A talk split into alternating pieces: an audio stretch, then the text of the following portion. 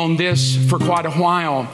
What do you say on Easter? It's the typical message, right? Easter Sunday morning, talk about the resurrection of Jesus, and I will do that uh, trying to do it in a way that makes sense. I do challenge myself. I love a good debate, so I've always been that way. I like to find people who don't believe.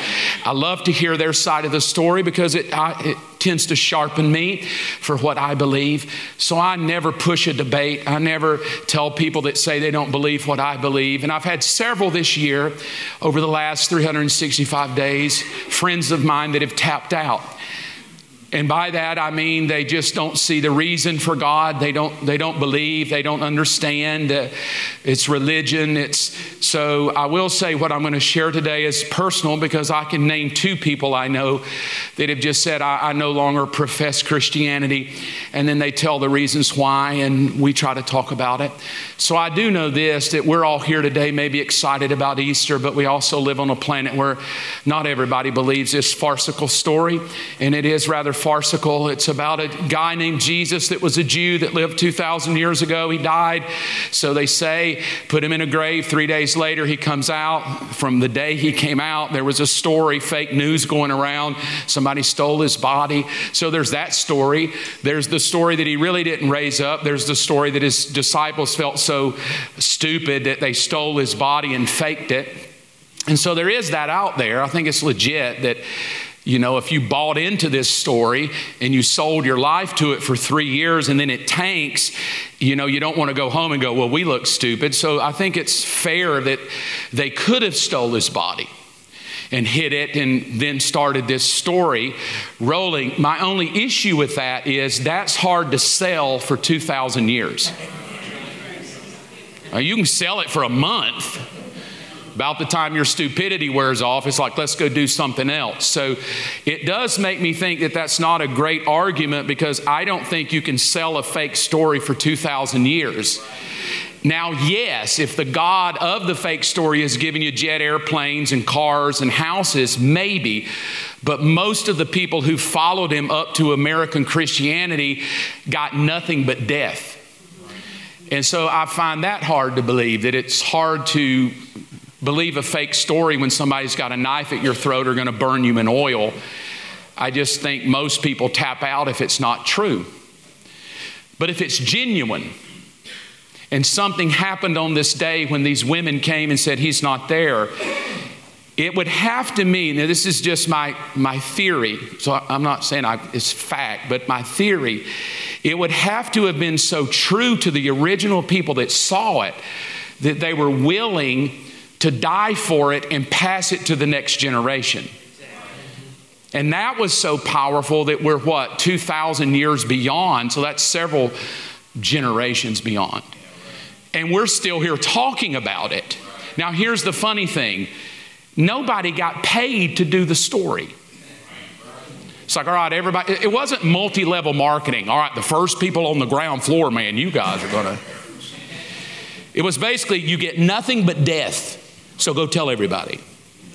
Nobody gets paid. Now, I know now, 2,000 years later, we get paid. We, we, we get money, we get titles, we get prelate, bishop, apostle, prophetess, prophetess junior. We, we've got the titles now, so it does kind of feel good because now I can get a title. I get preferred parking. Come on, somebody. Mm. I get a green room with a bunch of snacks in it. So when Robin and I moved here, I said, I don't ever want to be that way. I said, I got in it for free and I don't want preferred parking in a green room. I took my offices in the basement. It's a good place for me. They hide me there.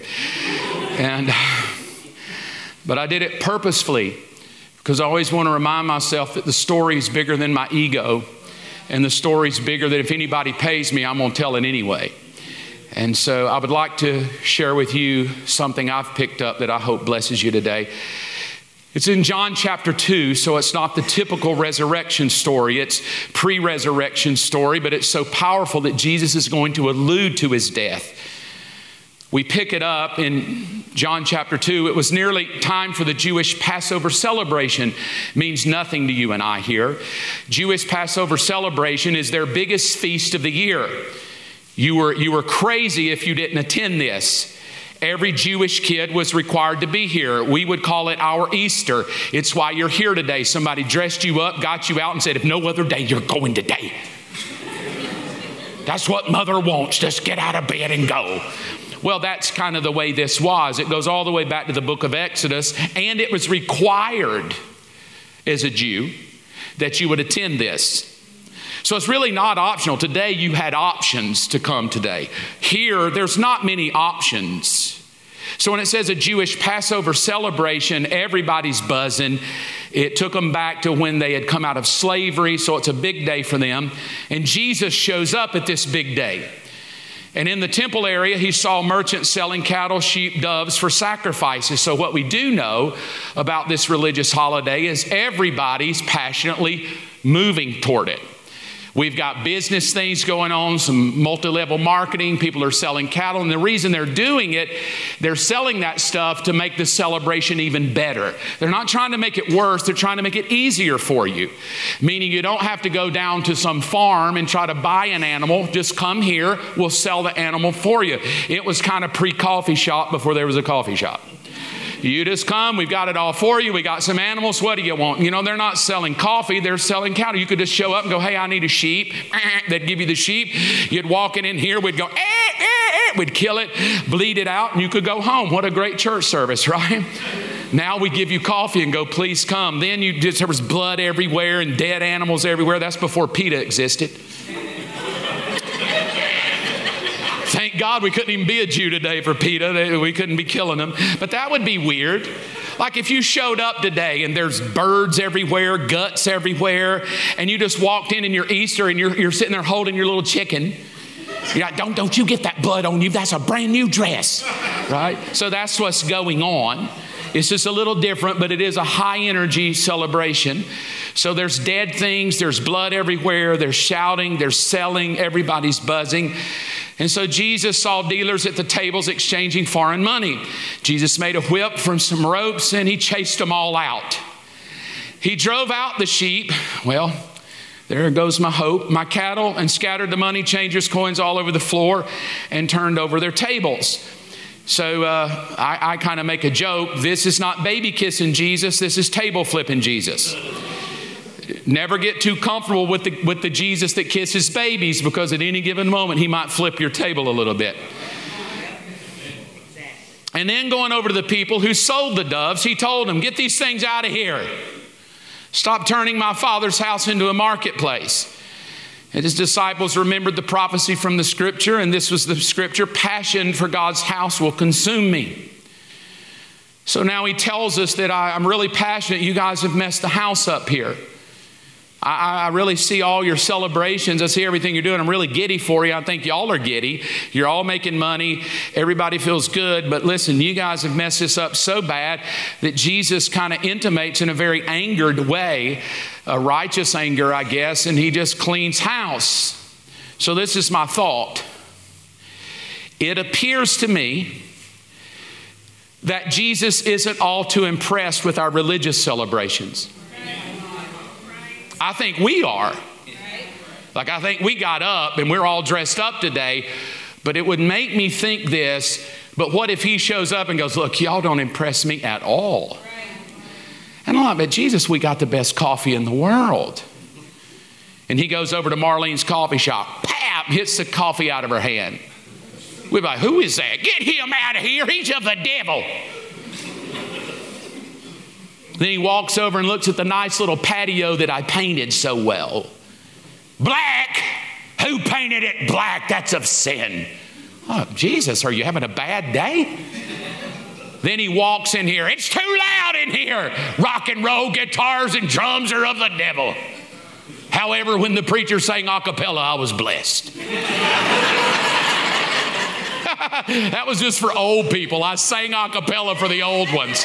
You're welcome. a little off pitch, but you're welcome. but I think the lie of religion is we think Jesus is glad we're here today. We think he's happy we dressed up and showed up, and I often wonder if he's as giddy about us as we think he is. Because I don't mind selling giddy Jesus. Oh, he loves you regardless. Oh, he's just glad you're here. Oh, but I cannot get away from the Jesus that goes, Yeah, I, I, I was giddy, but not right now. I'm a little ticked off at all of you because you've turned everything I did into a religious celebration that means nothing anymore. It's nothing more than eggs and chocolate and hiding eggs and bunny rabbits and dresses and hats and some special program that y'all call Easter. And if you're a conspiracy theory, that's even of the devil anyway. So then we have to go, well, we don't call it Easter. That's some foreign God. We call it Resurrection Sunday, like that made Jesus happy. Like Jesus is like, finally, y'all quit calling it Easter. I can be happy now. I think it's silly. And I think the reason maybe so many people are deconstructing and so many people's lives are a wreck is we've sold the religious celebration rather than the reality of the resurrection. The scripture goes on to say this is the same story. The Jewish leaders demanded, What are you doing? If God gave you the authority to do this, show us a miraculous sign. Prove it. All right, Jesus replied, Destroy the temple, and in three days I'll raise it up. What, they claim? It's taken us 46 years to build this temple. And you think you can rebuild it in three days? But when Jesus said this temple, he meant his own body. Now, here's, the, here's my take. This is what I said. This is the resurrection story. In this moment, where Jesus is flipping tables. He's running everybody out the door, their biggest religious celebration. He's messed it all up. People have lost business money. People have lost money. They've got animals they can't sell now. Uh, all the religious leaders are mad because they're not going to get the money they thought they were going to get on this big day because lots of money comes in. So it's just everything's buzzing. People are ticked off now. Religious leaders are mad at him in that situation, he pulls it all into this thing called resurrection. And this is what he says to them After he was raised from the dead, his disciples remembered he said this, and they believed. So, this is what it tells me they didn't believe when he was in the middle of it. They probably thought, What in the Sam Hill has gotten into him? And everybody's going to think he's Looney Tunes. Why did you do that? We, we were making headway until you went off in some panic attack and started flipping tables. So I don't think his disciples were too giddy about it. I think maybe a little ba- embarrassed they were because it says they didn't even connect the dots until he was raised from the dead. Then they connected the dots that what he was saying on that day reminded us that he would rise from the dead, and then it says, and they believed. Now, at that moment when it says they believed, something interesting happened. It must have been so powerful, his resurrection, that what they believed caused them to pass it down beyond their frustrations, beyond their um, embarrassment, beyond their quirks, because every one of them had been embarrassed. Every one of them had tucked tail and ran. Every one of them had failures. Every one of them were human beings. But something so potent must have happened when Jesus raised from the dead, and then they believed that moment that here we sit today still talking about it. But my challenge is this I think we do better as religious celebrants than resurrected converts. I think we do this perfected, especially in America. We, we have planning centers so we can schedule everybody who's going to open a door, parking lot people, biscuits and gravy people, usher people, foyer people, communion table people, people who pray for people, the guitar people, the drummer person, not people, we only have one drummer. The drummer person, mm, that's a shout out for more drummers. the singers, production people, lighting people, elders, people to count, people to, oh, we do it well. We do it really well. We do it with excellence. We want you to walk out the door and go, dude, that was impressive. But it's not us impressing you that keeps you in the game. We can only impress you so much. And as my father told me years ago, however you get them in the door, you have to keep that game going to keep them in the door. So just let God bring them in the door. Then you don't have to worry about it. I think we're so good at it. We know how to manipulate people. We know how to get you in the door. We know how to close a sermon out. We know how to get you to feel a little guilty. We know how to get you to pray the prayer. We've been doing it so long that we are perfected religious celebrants. We know the songs to sing. We know exactly the time frame. I know exactly what time I need to get you out of here to flip it over and bring a whole other group of people in. So even though it may feel like it's real great at this moment, I got a clock that's screaming at me. And in about 20 minutes, a whole other group of people's running in the door. And then you can say, well, preacher, just keep on preaching. Yes, that's romantic if you're here, but if you're looking for a parking lot, you're like, why does that preacher always go long? So you can't really win. But when, when we're trying to perfect the celebration, we end up with lives that aren't changed. And when you have lives that aren't changed, you end up with sloppy religion.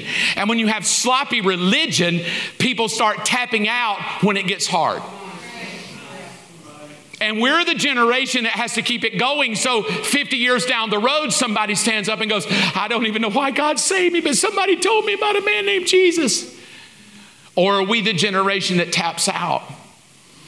So the question, and I put a question mark, how do you know the difference if you're just a religious celebrant or you're a resurrected convert? Is there a metric that we can judge that?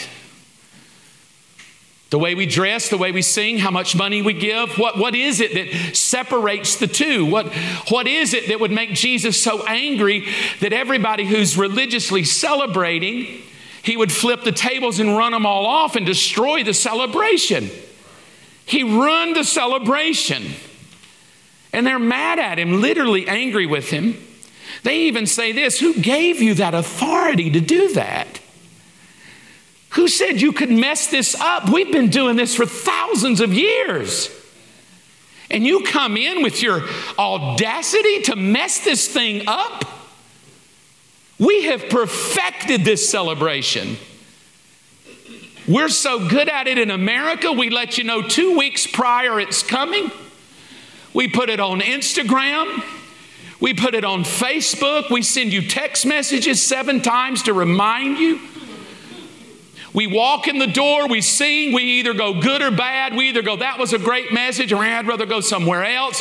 Great. At the end of the day, I wonder if it's just nothing more than another day on the calendar where we got really excited about something that made us feel a little better about ourselves, but are we really converted? Did it really change me? Because my belief is you don't show up if you're not changed. You don't stay in the game if you've not met resurrection. So I got to about Tuesday with this and just felt like, all right, so so what? Like, what? How would I know? Is it because you quit smoking if you were a smoker? You quit looking at porn if you were a porn addict? You quit doing meth if you were a meth addict? What if you were just a jerk husband and you met Jesus? Is it because you quit being a jerk? Like, how do we know what we're measuring?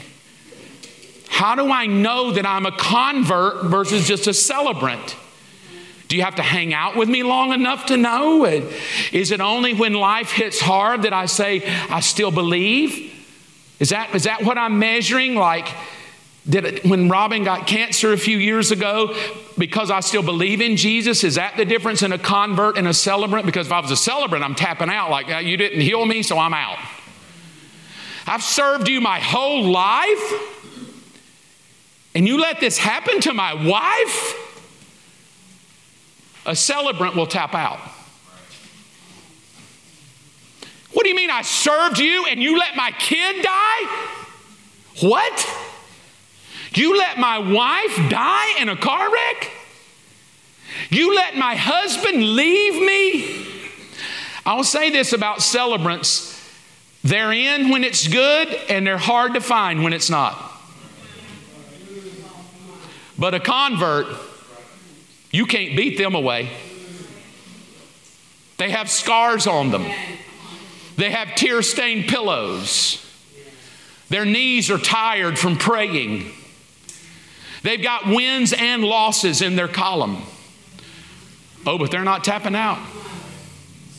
They're not tapping out. They've been hurt by preachers, but they're not tapping out. They've had Christians not speak to them and gossip about them, but I'm not tapping out.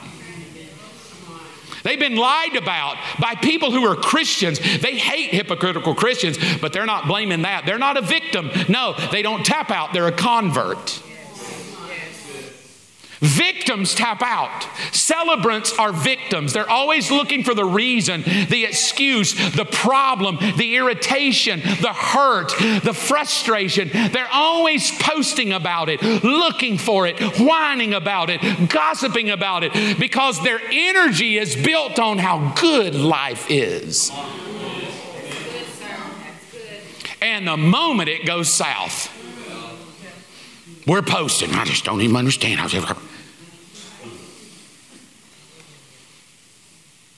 Trump gets elected. We're celebrating. Biden gets elected. We're celebrating. Obama gets elected. We're celebrating. Then we find out Obama was Antichrist. Oh, get him out. Then Trump got in. No, he's Antichrist. It doesn't matter who you pick, they're all the Antichrist, right? It doesn't matter. Just the other team is mad at the other team. You, you elect this one. Ooh, he's a savior. No, he's Antichrist. You elect this. Ooh, he's a savior. No, he's the Antichrist. What? Because most Christians are celebrants. They're Republicans and Democrats, not converts. Most Christians are celebrants. They're church attenders, not converts. Most Christians are celebrants. They share other people's testimonies because they don't have one themselves. They're not converts, they're celebrants. My opinion, again, it's an opinion. Jesus would just soon turn this on its end and be done with it. Either get in or get out. Because when you celebrate only, you mess the thing up. I need converts. So I got stuck there. This was Tuesday. I'm like, oh gosh, it's coming. I got to have something. I hate Easter. I mean, no, I don't. No, I don't. I love Easter. Right? I, you said, oh, God, I hate Easter. It's so stressful. No, no, I don't. I love Easter. Then I start feeling bad. Like, oh, Robin, you want to preach? She's like, don't you do that to me. Somebody asked me this morning, said, Are you ready? I said, No, I'm not ready. It's Easter. I could blow it. It's the Super Bowl, I hear. They put me in for quarterback, and I'm like, I got a gimp hip. I don't want to. So if I don't get a touchdown today, it's the coach's fault. I'm just going to leave it at that. so I went to Acts chapter 10. And what I thought about was how would I know I'm a convert and not a celebrant? And I chose to pick Peter because he was there. And I kind of like him, and I think I've figured out what it could be. Acts 10, verse 1 in Caesarea, there lived a Roman officer named Cornelius who was captain of an Italian regiment. Without taking up too much time, I highlighted the word Italian because what's about to happen is mind blowing. Because God is going to pick an Italian to stir a Jew. And a Jew can't stand an Italian. They might be cousins, but they're not close. So God is going to determine is my guy Peter, who I'm going to build the church on, a celebrant or a convert? So God is going to do something mind blowing. God is going to touch the very core of Peter's being by giving him a vision about an Italian guy. This Italian guy, Cornelius, was a devout, God fearing man. As was everyone in his household, he gave generously to the poor. He prayed regularly to God. One afternoon, about three o'clock, he had a vision in which he saw an angel of God coming toward him. Cornelius, the angel said. And Cornelius stared at him in terror. What is it, sir? He asked the angel. And the angel replied, Your prayers and gifts to the poor have been received by God as an offering. Now send men to Joppa and summon a man named Simon Peter.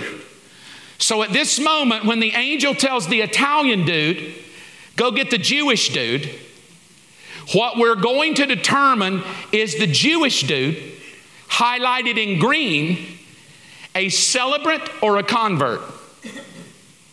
Because a celebrant is going to tap out. Because one thing I know about racism, it runs deep. Y'all got real quiet. Come on, don't act like you don't live in the South. It runs deep. And the next day, Cornelius' messengers were nearing the town, and Peter, there's the yellow Cornelius, Italian, Peter, green, he's the Jew. He went up on the flat roof and began to pray. It was about noon, and he was hungry. But while a meal was being prepared, he fell into a trance. I, I, often laugh at this because I often say sometimes religious people are so stubborn, the only way God can get your attention is to put you asleep and give you a dream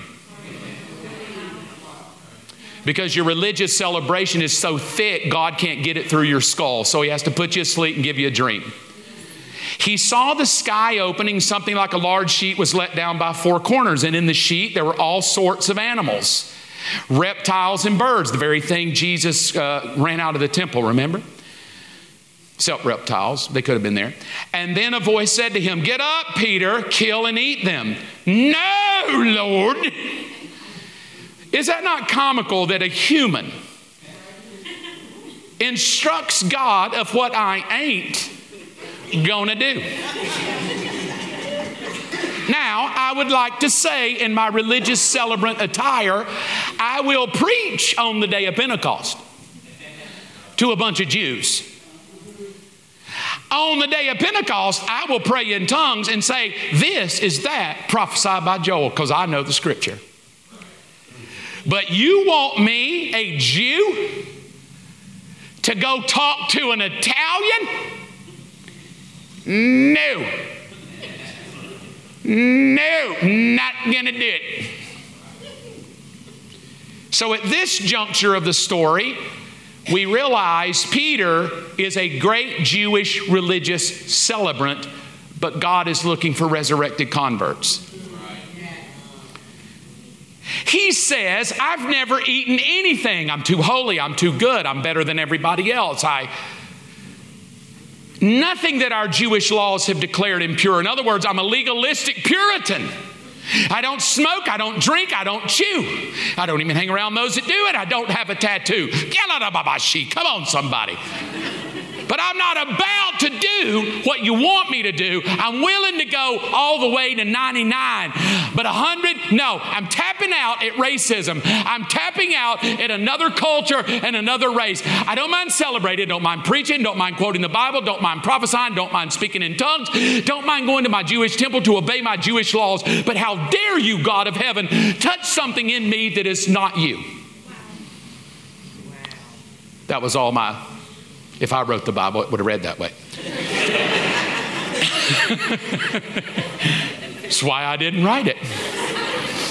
But I love reading it. But the voice spoke again. Don't you call something. It's like a dad and a kid. Don't you call. Don't you call something unclean if God has made it clean? The same vision was repeated three times. I don't have time to go into this, but it is a deep thought. Three days Jesus was in the ground. Three times Jesus was tempted. Three stones in Jesus' breastplate that weren't in Lucifer's. And three times he had to tell the guy. Three times he had to tell the guy. Three times he had to tell the guy because sometimes religious celebrate people miss the power of the resurrection.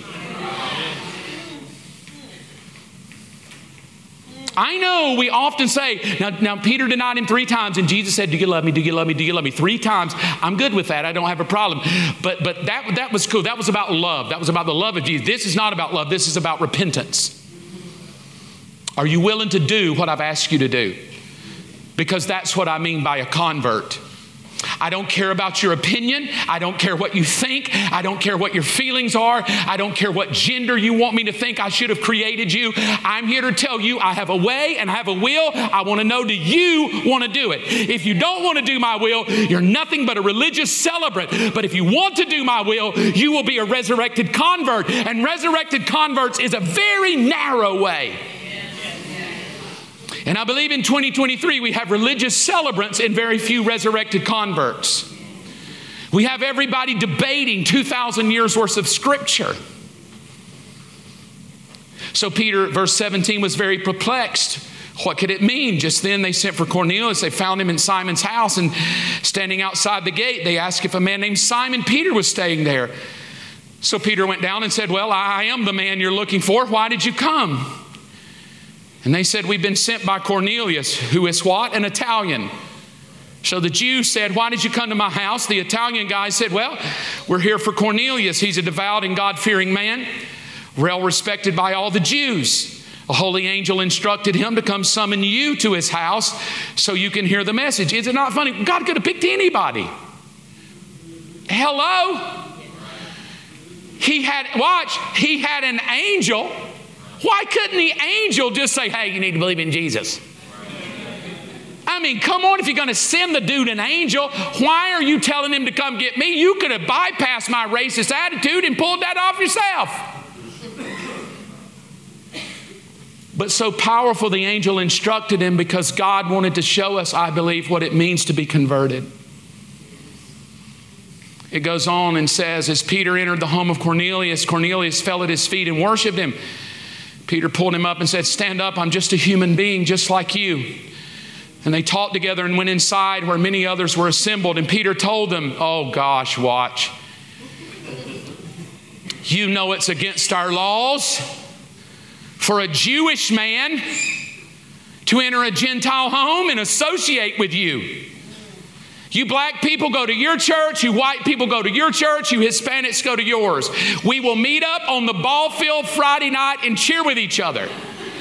But by God, don't bring your kind into my kind and my kind to your kind. You build your HOA subdivisions, we will build ours. Oh my God, here comes the black people, it's going downhill. Oh my God, here comes the white people, it's going downhill. Oh my God, it's an election cycle. Let's all hate each other now because we're so divided. The reason we're so divided in the church is we're, re- we're, we're literally religious celebrants and not converts.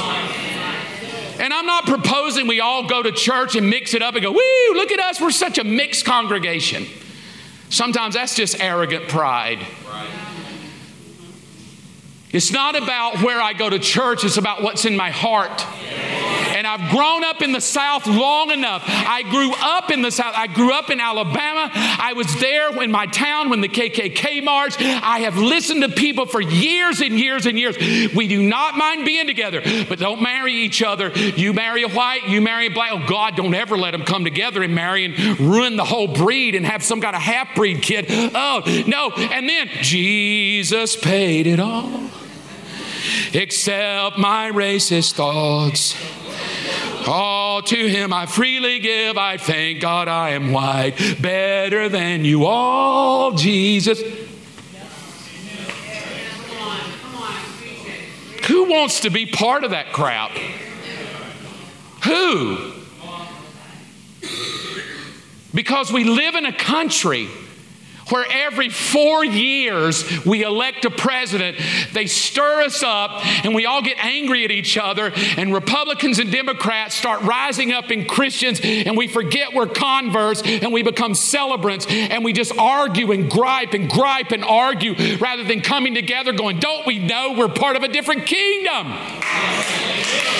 We're part of a different kingdom don't care who they elect. I serve a king that sits on a throne. And what I know is whoever got in was his will. So shut up and get over it and let's build the kingdom of God.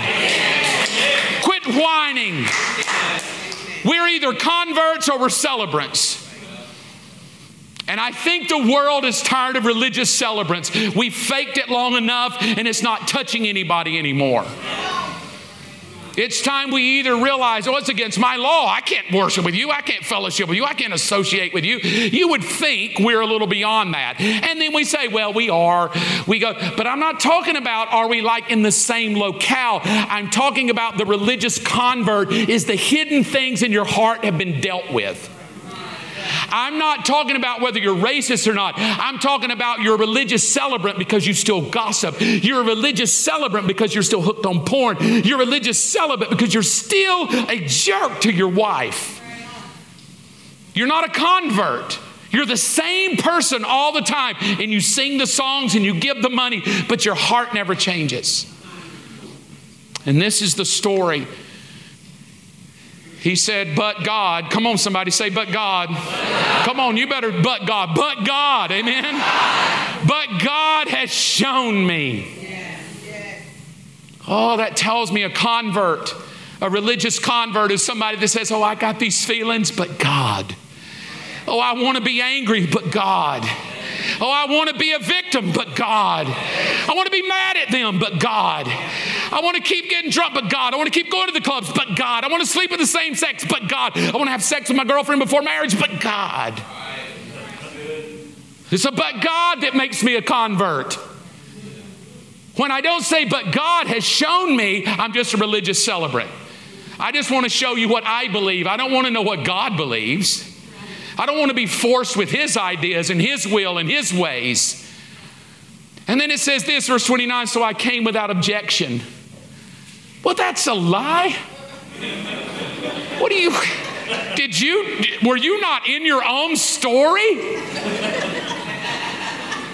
Do I need to go back and reread it? I came without objection. No. I, that's why his wife wasn't in the room. Had his wife been there, she'd have been like, What did you just say? Without objection. It took God three times with you saying no. Because it's hard for a religious celebrant to realize they're wrong. We're always right because it's about what I feel and what I think and he says, Now tell me why I've sent for you. One thing is certain this is what I wrote, this is my ending. About the resurrection of Jesus, if you truly believe, it will destroy any hint of religion and call you to repent. It's a but God, and my time is up. The phone just rang. See how good I'm right on time, man. It's like ended up, yes, I did it. I got through in time. Yes. And she's back there. I knew the preacher should be done. Yes.